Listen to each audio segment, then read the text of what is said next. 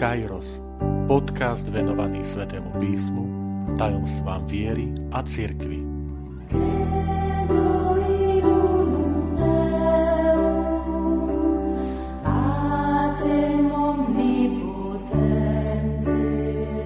Sedemdesiata siedma časť.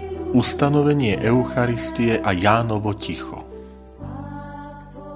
Vitajte pri počúvaní tohto podcastu – Volám sa František Trstenský, som katolícky kňaz, farár v Kešmarku a prednášam sväté písmo na Teologickom inštitúte v Spišskom podradí. Milí priatelia, najskôr vysvetlím, že pod názvom slova ustanovenia alebo ustanovenie Eucharistie rozumieme tie gestá a slova, ktoré Ježiš Kristus povedal pri poslednej večeri nad chlebom a vínom, máme na mysli to, čo počúvame pri Svetej Omši, vzal chlieb, lámal, dával a povedal, vezmite a jedzte, potom vzal kalich, dával im ho hovoriac, vezmite a pite. Odborne sa nazývajú, že sú to slova ustanovenia, alebo teda ustanovenie Eucharistie. Okrem Evanília podľa Marka, Matúša a Lukáša uvádza správu o ustanovení Eucharistie ešte aj Apoštol Pavol, je to v prvom liste Korintianom v 11. kapitole. V prípade slov ustanovenia môžeme hovoriť o dvoch tradíciách. Jedna pochádza od Marka a Matúša, niekedy sa nazýva, že je tzv jeruzalemská tradícia. To preto, lebo Marek a Matúš majú veľmi podobné, takmer identické texty.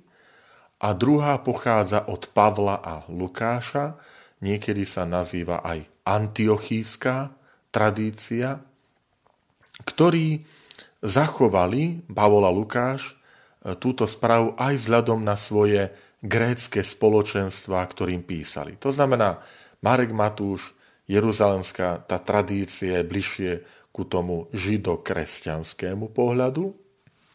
Zatiaľ čo e, správa, ako ju zachytil Pavol a Lukáš, majú skôr bližšie ku kresťanom pochádzajúcim z pohanstva. Samozrejme, je potrebné povedať, že keď tieto slova ustanovenia čítame, tak obidve tie tradície alebo všetky tie texty, ktoré nachádzame u Marka, Matúša, Lukáša, u Pavla, sa plne zhodujú v podstatných obsahových prvkoch. Obidve tradície vychádzajú z jedného prameňa a to je Ježišova posledná večera, jeho slova, ktoré sú základom pre potom obidve tradície zapísané. No a v dnešnej relácii, v tejto časti podcastu sa chceme týmto slovám ustanovenia venovať.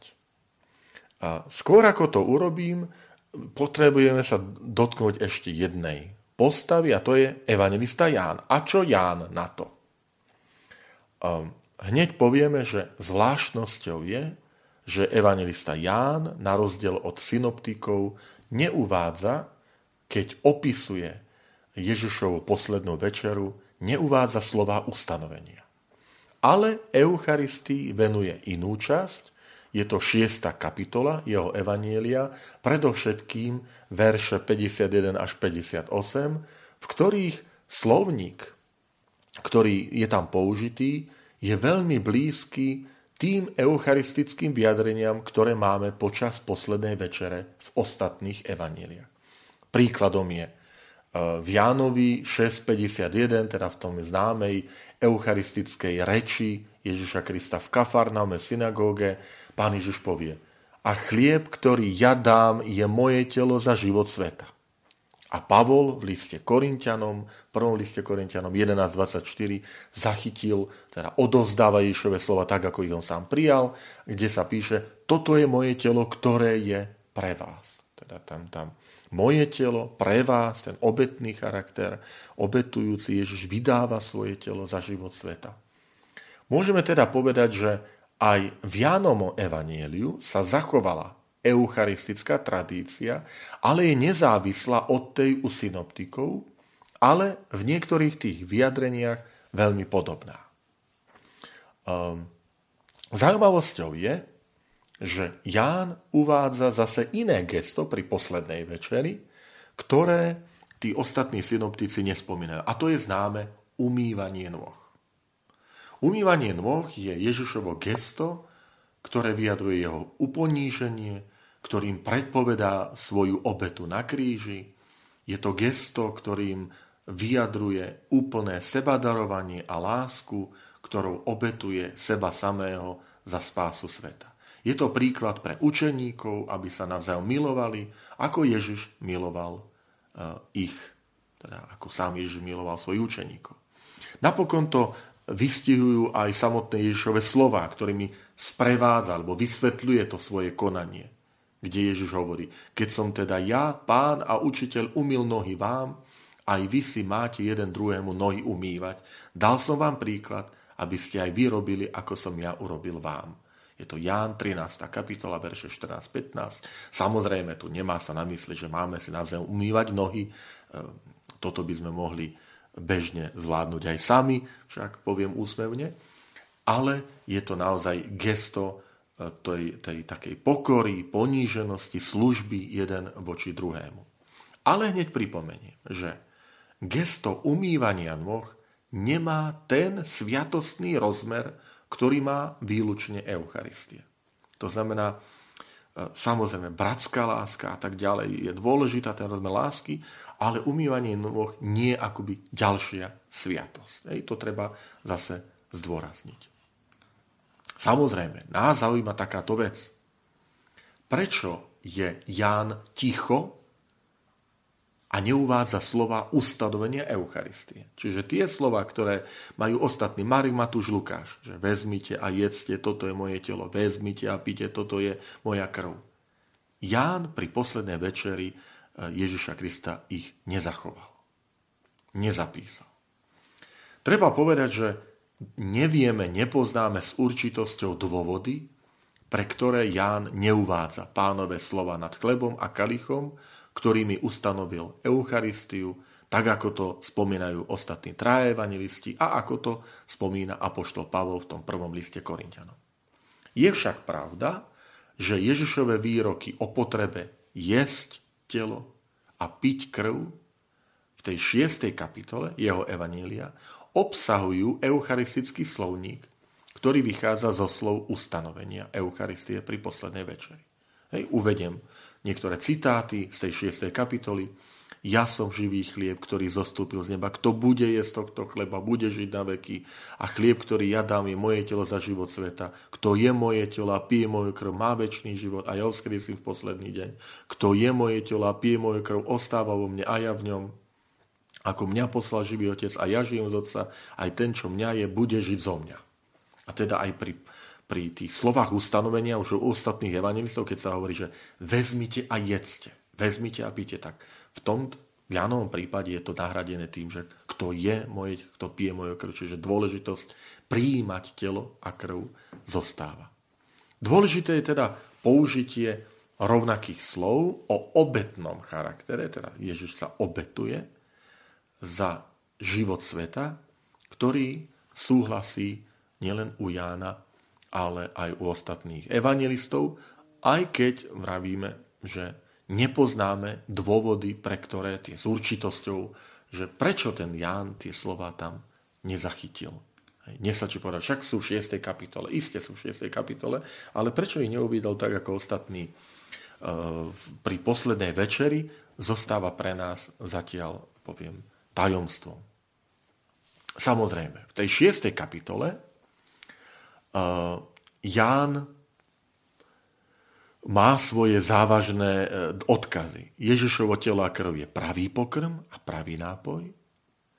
Potom je tam pozvanie jesť a piť Ježišovo telo a krv a ten tzv. už spomenutý obetný charakter. Toto je moje telo, krv, ktorá sa vydáva za vás. My môžeme predpokladať, že to neznamená, že keď je to tajomstvo, že nemôžeme o tom diskutovať. Takže diskutujeme. Že môžeme predpokladať, že autor Jánovo Evanília, keďže vzniká ako posledné, koncom prvého storočia, keď už Marek, Matúš, Lukáš majú zapísané tie svoje Evanília, keď už aj kresťania sa schádzajú na lámaní chleba, slávia Eucharistia, kde, kde opakujú, kde sprítomňujú Eucharistiu, opakujú Ježišové slova.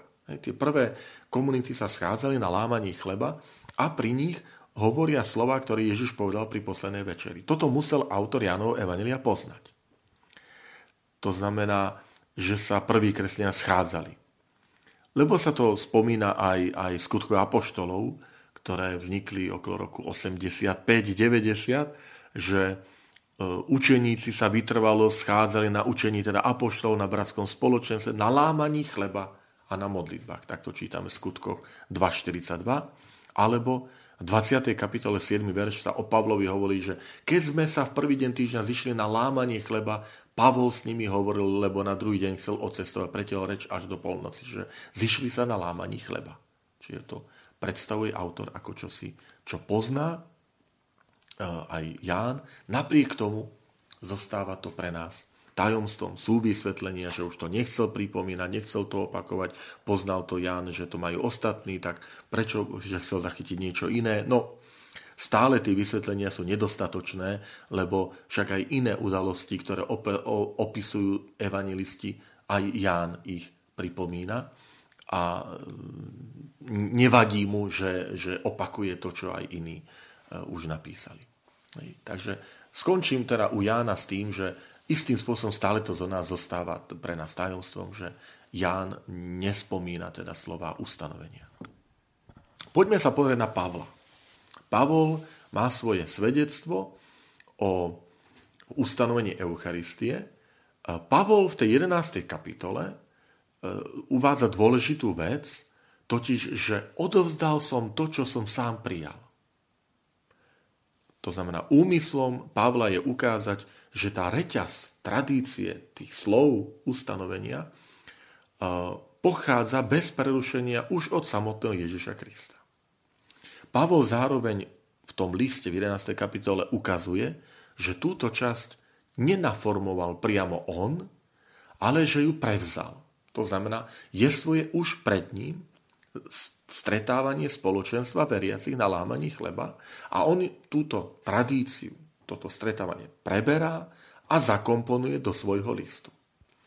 Pavol sa mohol s lámaním chleba a s týmito slovami stretnúť po svojom obrátení v Damasku alebo v Jeruzaleme.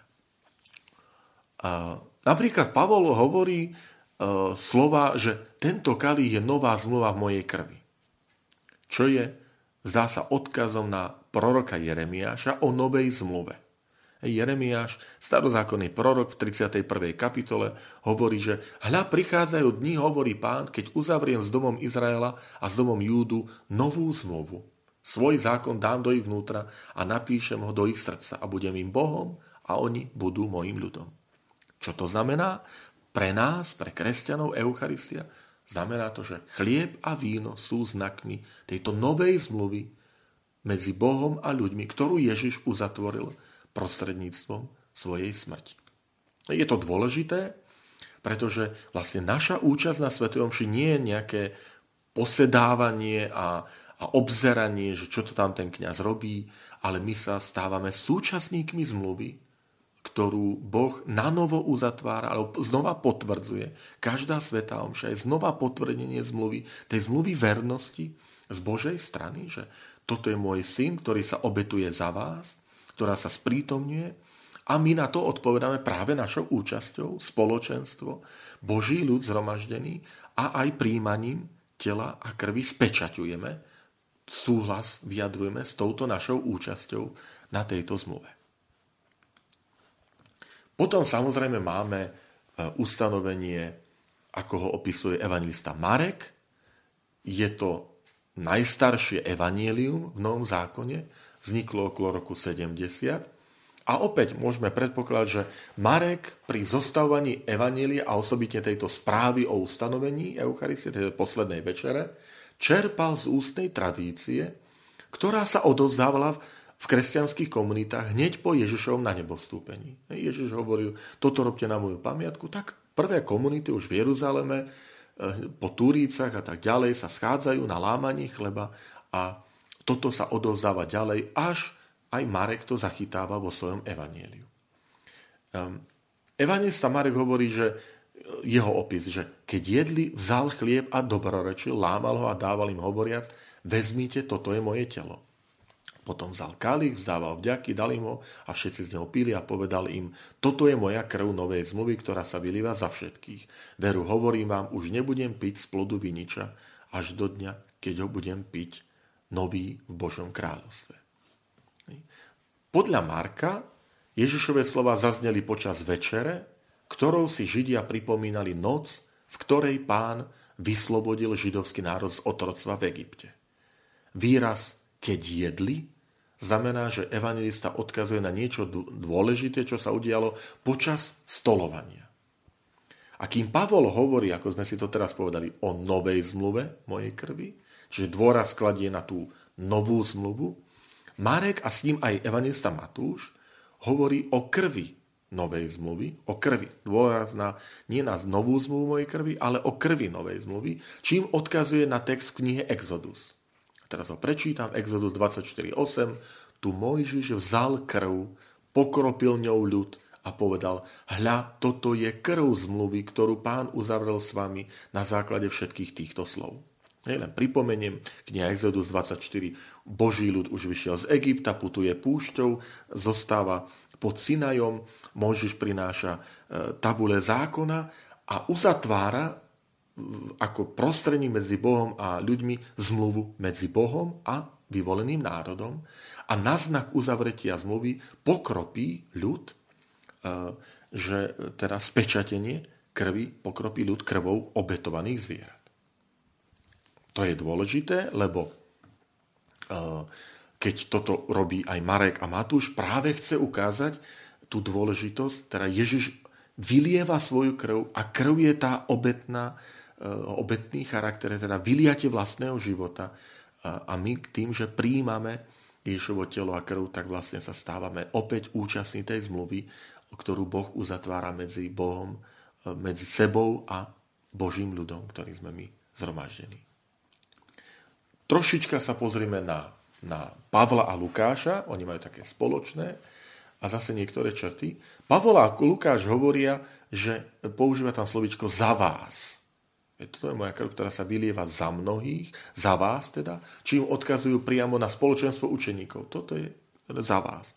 Marek a Matúš hovoria za mnohých, tak ako je to už teraz v opravenom alebo v novom preklade e, rímskeho misála, ako to máme e, pri Svetej Omši. Hej, správne, tak ako je to biblicky uvedené za mnohých. V prvom rade Ježišové slova hovoria o tom, že Ježišova existencia, to jeho bytie, nebolo pre seba, ale pre druhých. Čiže ani nejde teraz, že za vás a, a za, e, za mnohých, ale to slovíčko vôbec, že za niekoho, pre niekoho. Po grecky hyper, polon, za mnohých. A to hyper, predložka, pre, kvôli. Čiže je to Ježišova existencia nie pre seba, ale som tu pre druhých.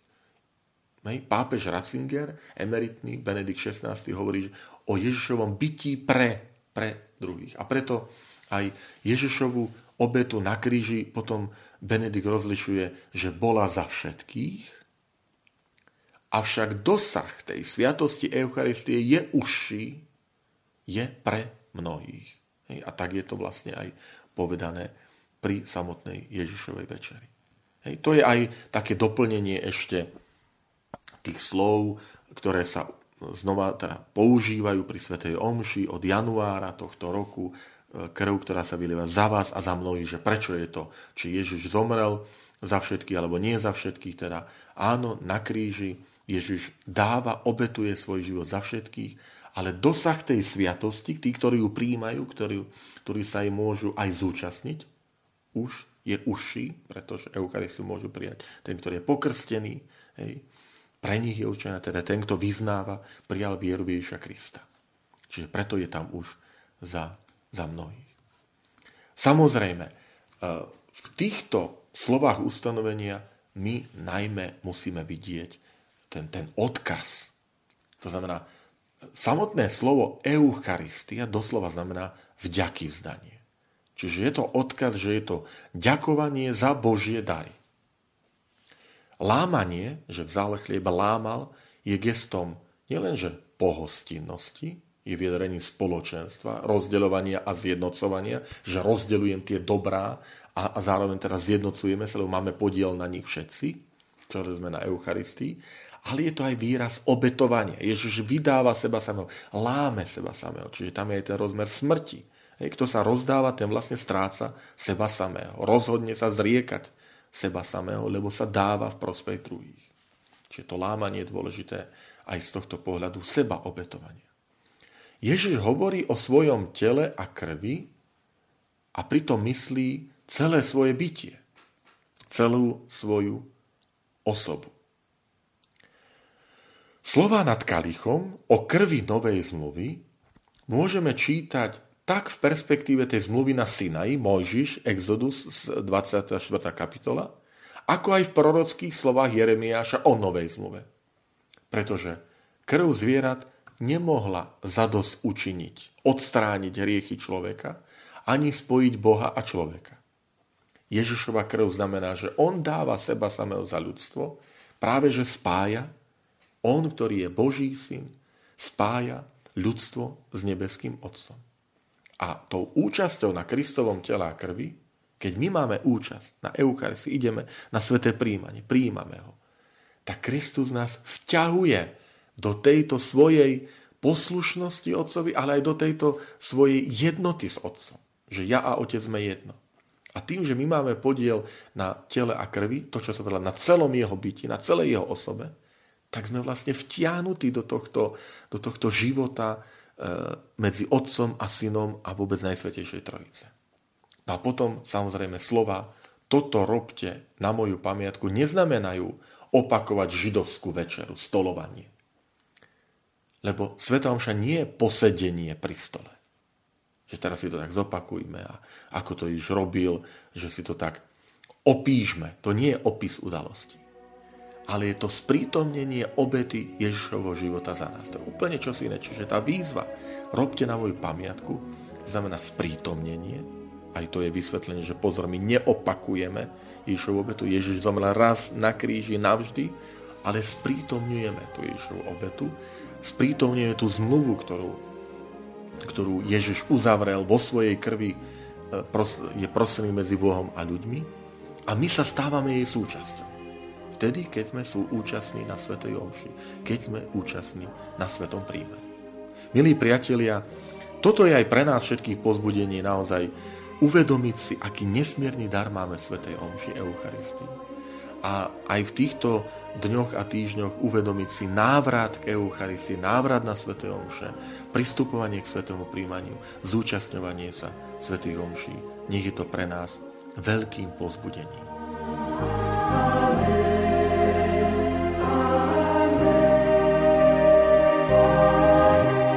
Ďakujem, že ste počúvali tento podcast. Teším sa na ďalšie stretnutie s vami. Sledujte naše aktivity na web stránke farnosti Kežmarok www.fara.kezmarok.sk alebo na Facebooku farnosti Kežmarok.